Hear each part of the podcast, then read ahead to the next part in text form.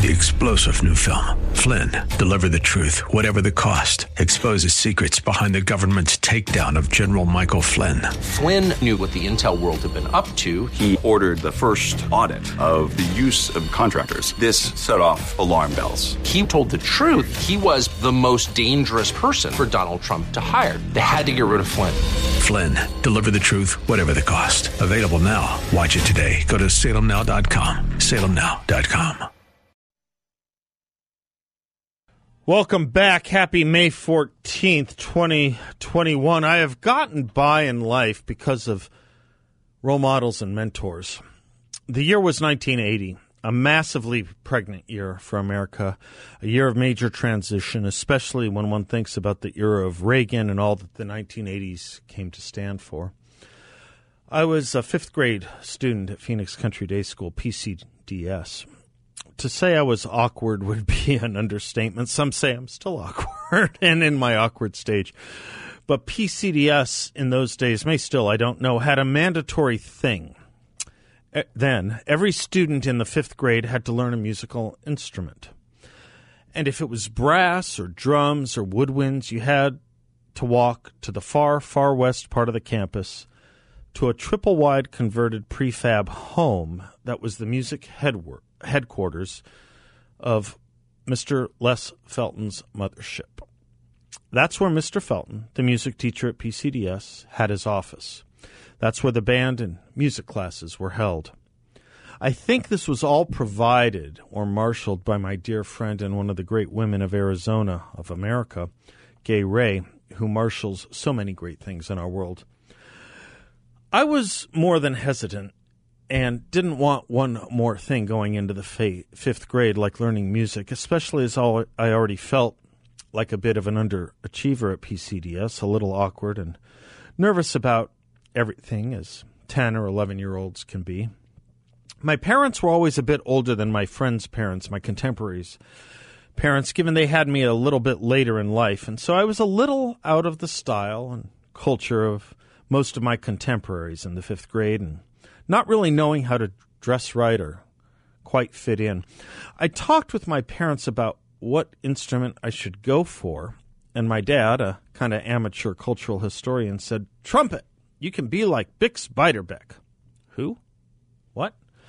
Dad had seen a movie in the 1950s called Young Man with a Horn about the life of one trumpet player named Bix Beiderbecke, who was hugely popular in the jazz scene in the 1920s. Dad was struck by something Louis Armstrong once said about Bix, quote, to hear him play once, even to just warm up, was to change your life, close quote. Bix died tragically at the age of 28 from alcohol abuse, but for some reason made an impression on my dad, who always loved excellence and difference. So my parents rented a trumpet for me, and I showed up to Mr. Felten's class. I had no idea what I was doing, couldn't get even a minimal sound out of my rented horn. And oh yes, my dad had bought me some Bix Beiderbecke records to inspire me. I found them snooze boring. Mr. Felten had a newer and better idea on how to inspire students learning an instrument and how to read music. I'm not sure what it's called. I've heard it called modeling but it was a two part music pedagogy that worked for me and obviously thousands of other of Mr. Felten's students and students' students. Part one give the students music they like, music they know, music they recognize, something that'll sound familiar to them, something relevant to their lives and tastes. Part two put them in front of virtuoso and famous players who example what can truly be done with an instrument.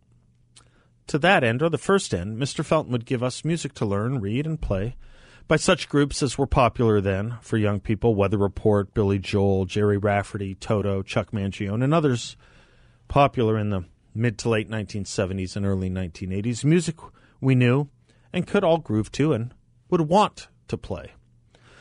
To the second end, Mr. Felten would play for us those virtuosos of their instruments to show what true greatness could be on a given instrument so you would walk into that triple wide music room on any given day and hear David Sanborn or Stanley Clarke or Bob James or Chick Corea or Lee Ritenour blasting through the sound system. He loved sound systems, Mr. Felten did. Where else were PCDS students going to learn of Chick Corea, after all? Mr. Felten would do another thing, too. For those showing a bit of promise and proficiency, he wanted those students to have tutors, extra time with great and other teachers, and he recommended many. Not surprisingly, some were his own family, like his dad, who was a well known and respected trombone player who would sit in with us from time to time, or his former students of generations before us, like the teacher he put me with, Russ Capri, who, a former student of Mr. Felten's, was as world class a gifted trumpet teacher and player performer as anyone more famous you may have heard of. Mr. Felten would bring in his other former students who were professional musicians to play with us too in class. Again, to always up our game and show us what to strive for.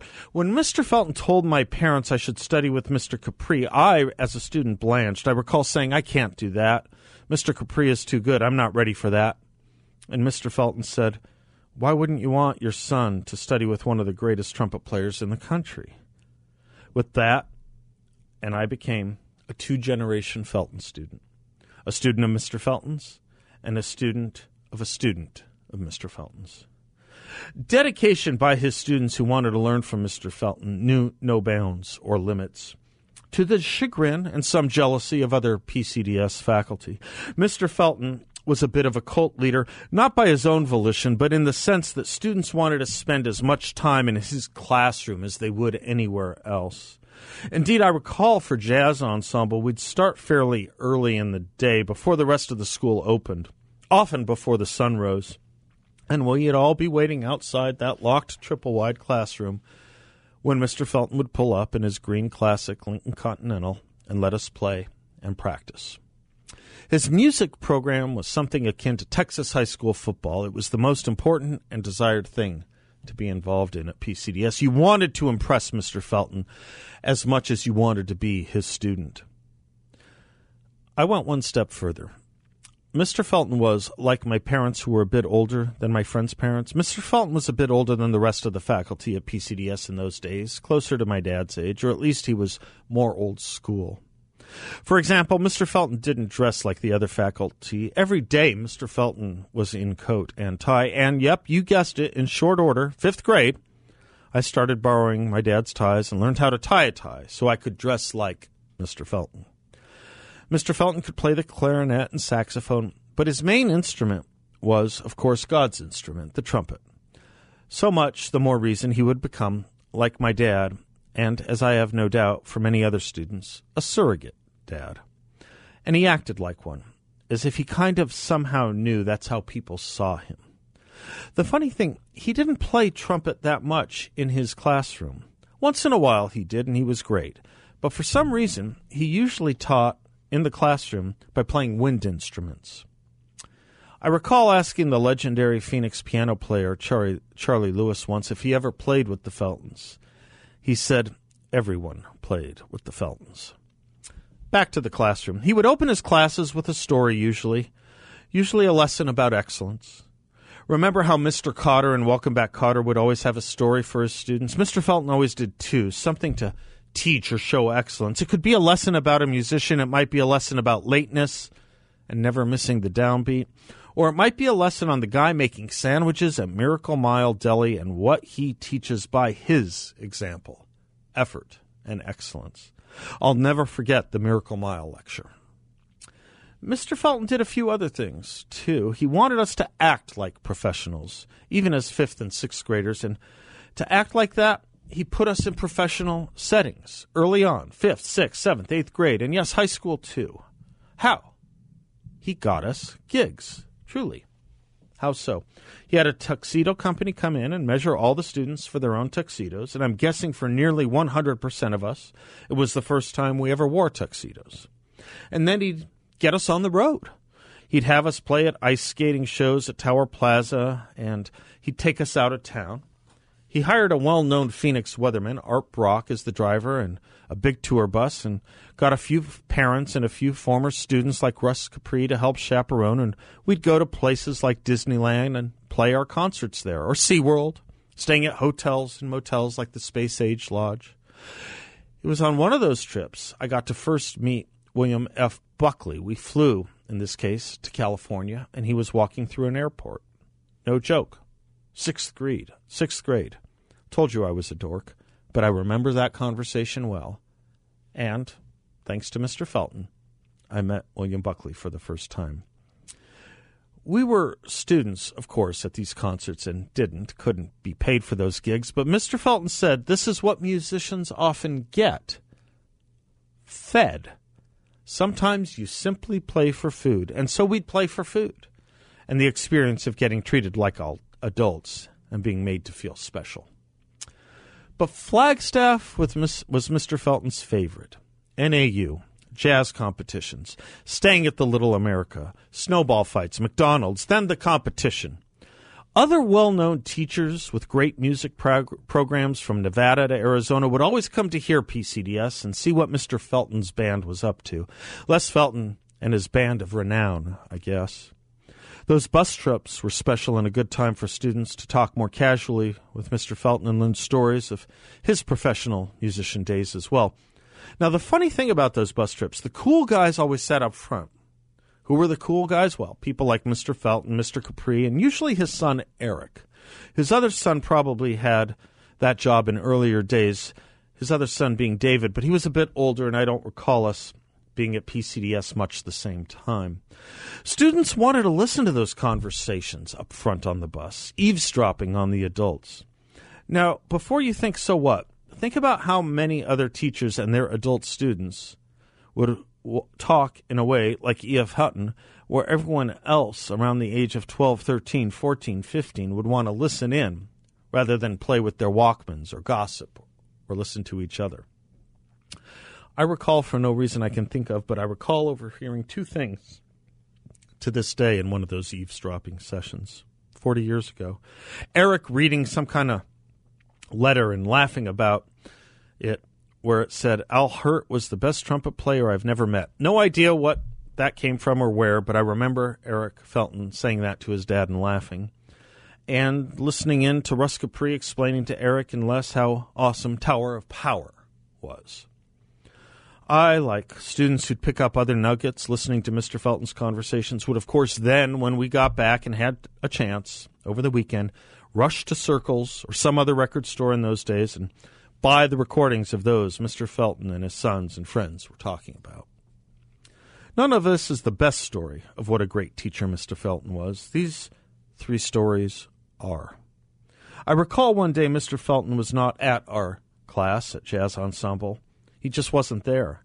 In any other class, say where an English or social studies teacher didn't show up, we'd be, of course, caught goofing off, throwing paper airplanes, you name it. Not Mr. Felten's class. A saxophone player a year ahead of me named Brian Adams on this day. Hell of a saxophone player. Went to the front of the class, pulled out a chart, I think it was Birdland, and rehearsed it. We rehearsed it under Brian's direction. Mr. Felten walked in about a half hour later, not sure what he'd find, but he nearly wept. Only time I'd ever see him show emotion like that. And he expressed how proud of us he was that we did what he would have had us be doing. That's why we're there, after all, to learn music and to impress Mr. Felten. You just wanted to do that. Few teachers, few mentors had that special thing. Mr. Felten did. Second best story Mr. Felten knew to play well that you had to be challenged. Like tennis, play with people better than yourself. It's the only way to get better. So when he saw a promising seventh or eighth grader, he'd put them in a high school jazz ensemble, having them learn, play, and strive upward. It was his version of putting good JV players on the varsity team, but not for team, interestingly enough, but for that one player so that he or she could improve themselves. As much as Mr. Felten was about the band, he was also about the individual student. Others cared about the 99 above all else. Mr. Felten did care about the 99, but the individual, one sheep, one student, was all important to Mr. Felten. That's why so many former students and professionals stayed so close to him after so many years, no doubt. Or one reason, anyway. Now, the best story. When Mr. Felten put me with his former student, Russ Capri, Russ introduced me, no doubt to his later chagrin, to a trumpet player I'd never heard of, Maynard Ferguson. When I immediately became transfixed by what Maynard could do, I could not wait to tell Mr. Felten about this great trumpet player. I'd never heard anything like his sound. Of course, that was my naivete because what I got from Mr. Felten was story after story of he and his dad sneaking in to hear Maynard at various venues in decades past. So, one night, Maynard was coming to Phoenix. I asked my parents if we could go and bring the Feltens. We had dinner reservations at Durant's. Mr. Felten ordered the scallops. You know how much of a mentor he was. If I can remember that very thing from 1982, I watched and studied his every move. He was, again, after all, my role model. Anyway, I could not wait for dinner to end. I wanted to get to the open seated concert as early as possible for the best seats possible. We did pretty well, something like sixth row. We drove together, my parents and Mr. and Mrs. Felten. The show was great. And Maynard is not, well, he's not Wynton Marsalis or Doc Severinsen on a stage. He didn't stand in place. He doesn't dress to the nines, buttoned up, all formal. It's not how Maynard rolled or did concerts. They were athletic events on stage. Athletic events, if you consider an athletic event consisting of triple Lutzes and triple Lindys and jumping and dancing around all over the stage, always out of breath, each song more powerfully played than the one before. Oh, and the continual gulping of champagne throughout the show. Some performers have bottles of water on stage. Maynard Ferguson had champagne. On the drive home, my mom, always a little bit of a cynic, said, Les, that man sure can play, but I don't think he's in control of himself. You think he was on something?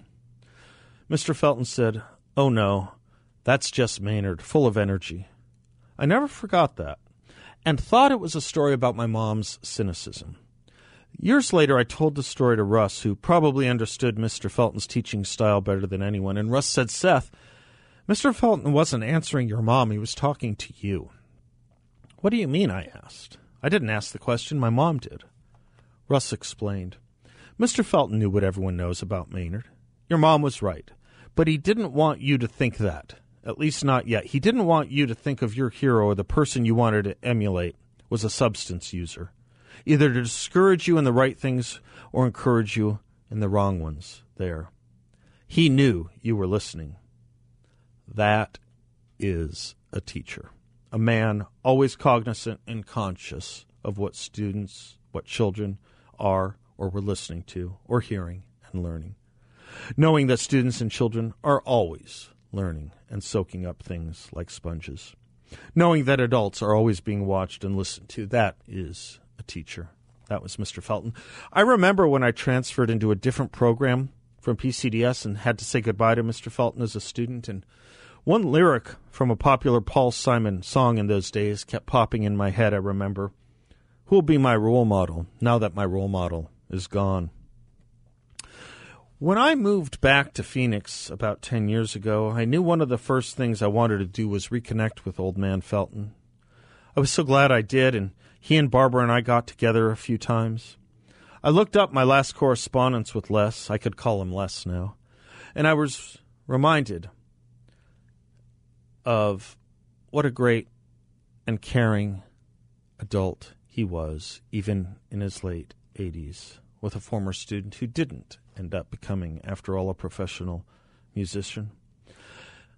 I thought I would remind him in an email of that concert in 1982 we all went to.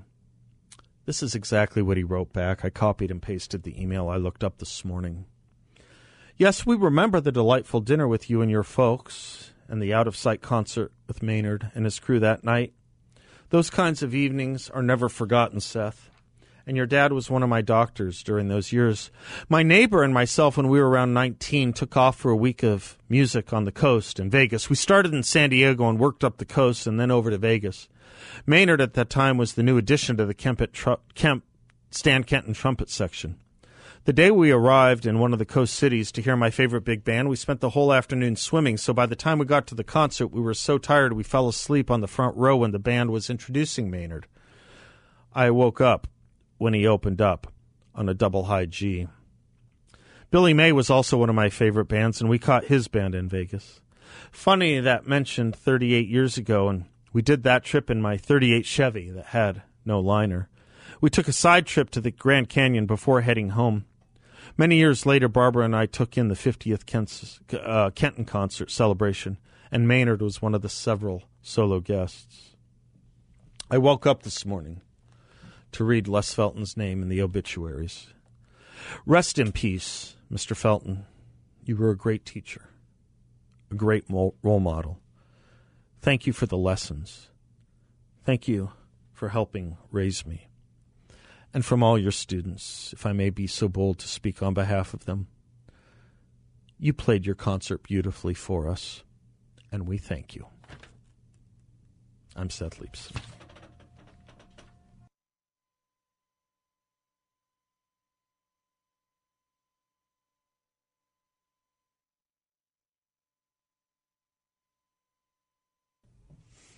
Welcome back to the Seth Leibsohn Show. May 25th, Sebastian Gorka, Andy Biggs, me, and Mike Gallagher. Crisis at the Border. Go to 960thepatriot.com for your tickets.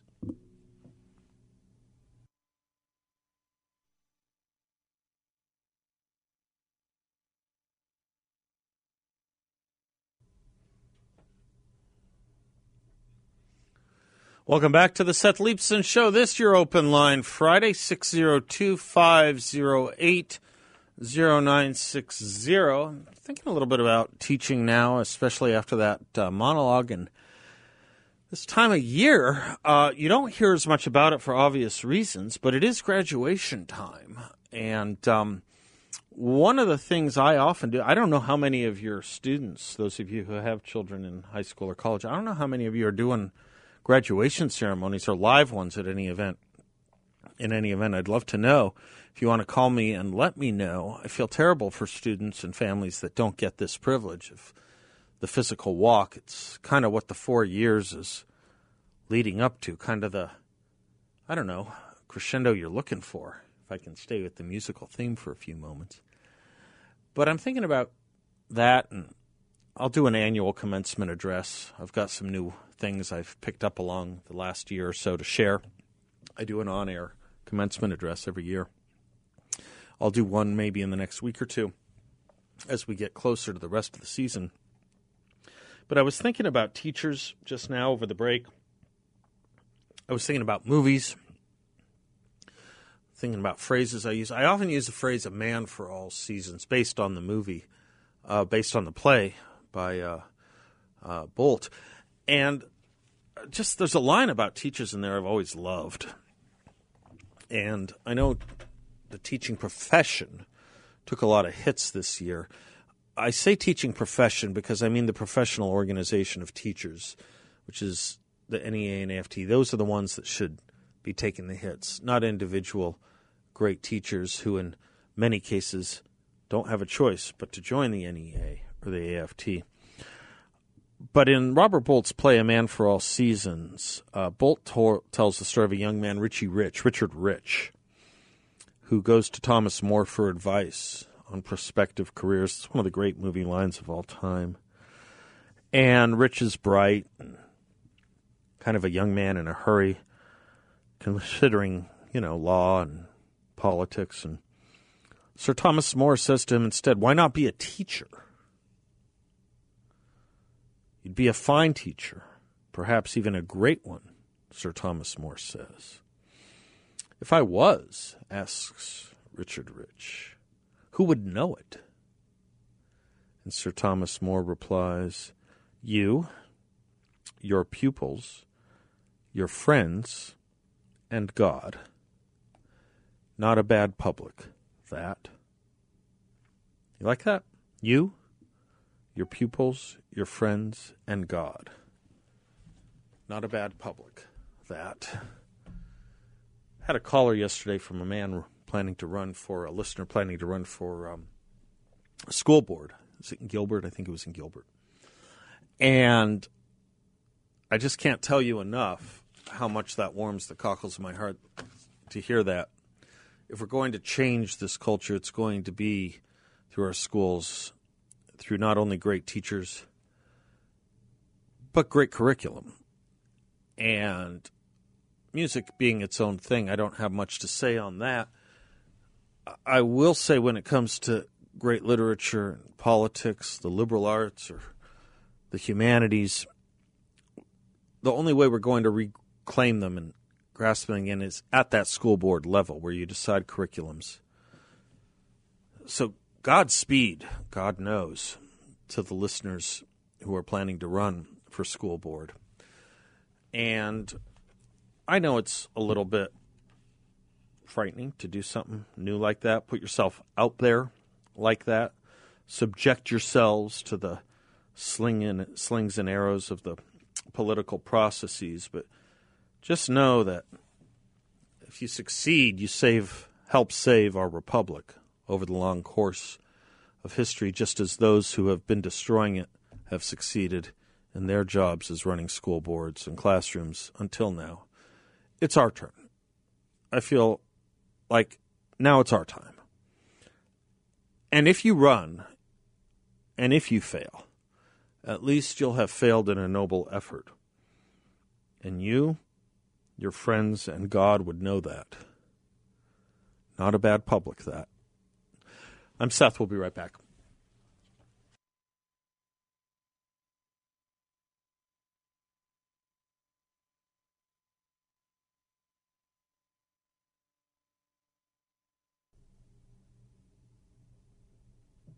Little Stephen Sondheim there, sending the clowns from uh, Little Night Music on a kleine Nacht Music. One of the interesting things, I, the way the world is and what moves culture and human beings. I do this monologue every day, almost every day, right, Bill? 99 out of 100 days I do a monologue, maybe a little more, uh, uh unless there's massive breaking news or something. Um, and I'll do it on a topic of the day or something I read in the Arizona Republic or New York Times that ticked me off a little bit. And I'll get uh, a few email responses. I'll get calls, of course, and stuff like that. But uh, in the monologue today, which I did, it's a little different about the human touch. I was doing an obituary, a eulogy. I got more feedback on email during the break than I uh, ever have for something on public policy. It's really interesting. Uh, just an example of the many things I received. Here's one Dear Seth, a very powerful, heartfelt monologue about your teacher and mentor, Mr. Felten. I had a teacher I remember well who taught at Glendale High School in the 1960s when I was a student, named Milnor Richmond. It was a great thing to have men like that in your life beyond your father and uncles. Thank you for that monologue. A delight. Uh, thank you to the great teachers. Um, thank you to the great teachers who give us cause to have these great memories. And uh, of course, you never know what the benefit of a great teacher will do for an individual. But when you think about education reform, I'm fascinated with the research of Eric Hanushek over at Stanford and what the meaning to a student of a great teacher means to the country. He analyzes the teaching workforce as having something like 10 to, uh, no, I'm sorry, 8 to 12 percent poor apples or bad apples, a teaching force of 8 to 10 percent that bring the rest of the bring the rest of the um, image of the industry down when it is brought down. And he says if if you can replace those eight to ten, if we could ever get to a system that replaces eight to uh, eight, eight, the eight to ten percent of the teaching workforce, that just isn't up to the job, isn't cutting it, uh, isn't very good. It would add trillions, not billions, trillions of dollars to our GDP over the course of a generation of students if they were all given excellent teachers. So if you i don't know i don't know what percentage of you can say you've had how many of your teachers were excellent in elementary and secondary school.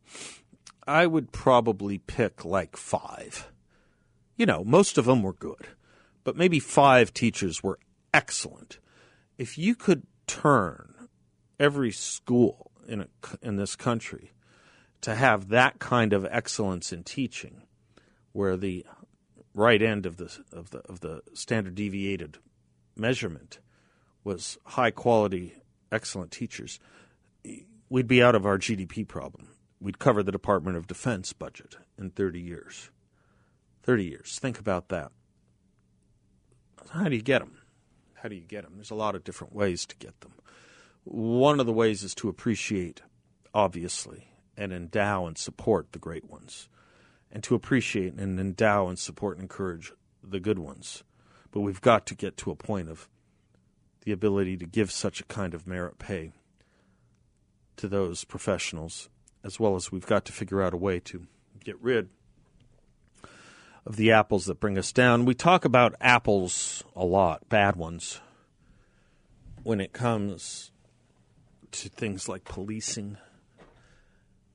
And in a way, it's easier to get rid of a bad policeman than it is a bad teacher. And in its own way, that makes its own sense too, given the power of the state policeman, a bad policeman can bear, and the power of the state a bad teacher can bear.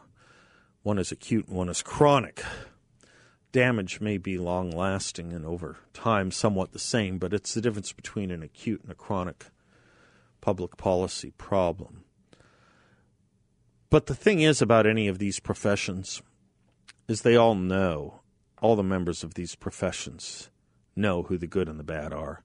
This notion that you can't tell me what a good teacher is is nonsense any more than you can tell me what a bad policeman or a bad fireman or a good policeman or a good fireman is. Everyone knows who the good ones are. And everyone knows who the non performing ones are as well. So let's not get caught up in this kind of weird situation where we have to be frozen and stagnant in living with bad apples. We don't. We don't. Masking. COVID. Still in the news. Good.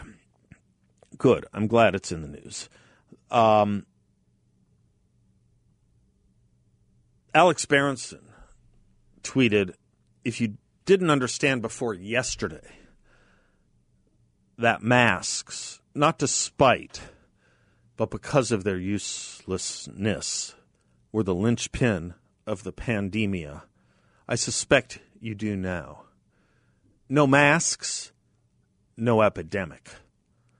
This is why Heather MacDonald was so right when she said she refused to be a walking billboard of public fear, paranoia, and illness. No masks, no epidemic. A lot of us were onto this early. Anthony Fauci was onto this early, telling us masks were ineffective. But the World Health Organization said it as well. I'm looking at a study of theirs from last year, March of last year.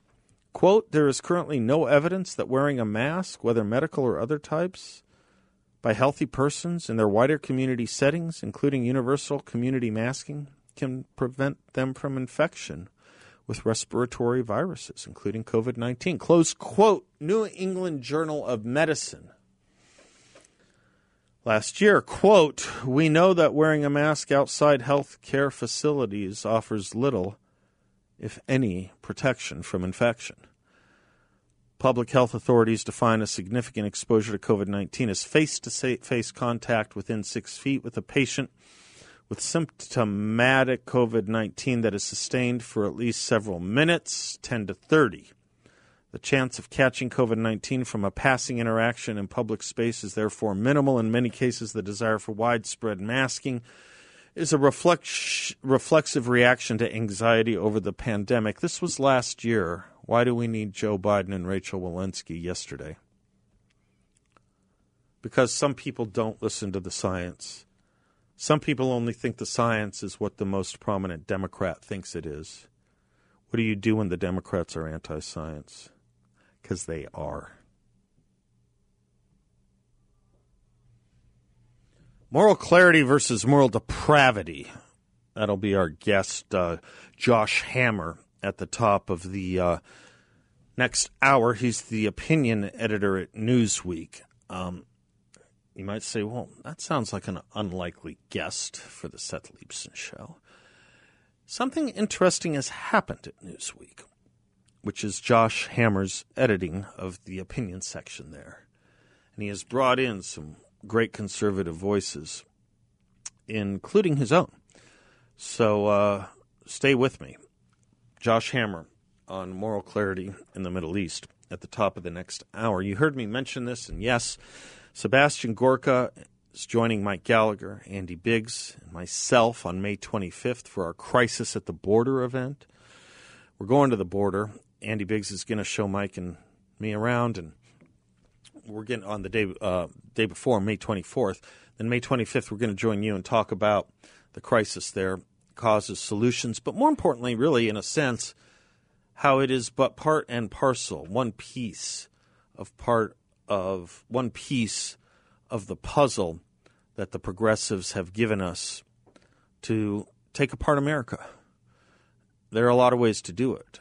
This kind of border malfeasance by the Biden administration, border malfeasance is a way to destroy this country. And Mike and Sebastian Gorka and I and Andy Biggs will be talking about that with you May 25th in Scottsdale. Love to have you there. Love to see you. You can get your tickets at 960thepatriot.com. 960thepatriot.com. I see our friend Steve Hayward has given a, uh, a commencement address. I'll tell you a little bit about what he had to say. And uh, want to talk too, if I can, about um, w- what we're seeing from the Democratic Party today as a reprise from the policies of the 1970s. The 1970s ended up being for the Democratic Party what many thought would be the obituary and requiem for the Republican Party. It turned out we were out of power for four years, 76 to 80. And what happened in those four years, which looks a lot like what's happened over the last four months, is what brought us one of the greatest renewals of conservatism in America. I want to talk about that. Because if we're poised, if we're going to be poised to have a great conservative renewal in four years, we better have our ducks in order and ready to do it. The 1979 1980 Republican primary was bitter, but by the end, it was clear who that nominee should be. Are we there now? Are we there yet? We'll talk about that coming up too. I'm Seth Leibsohn. We'll be right back.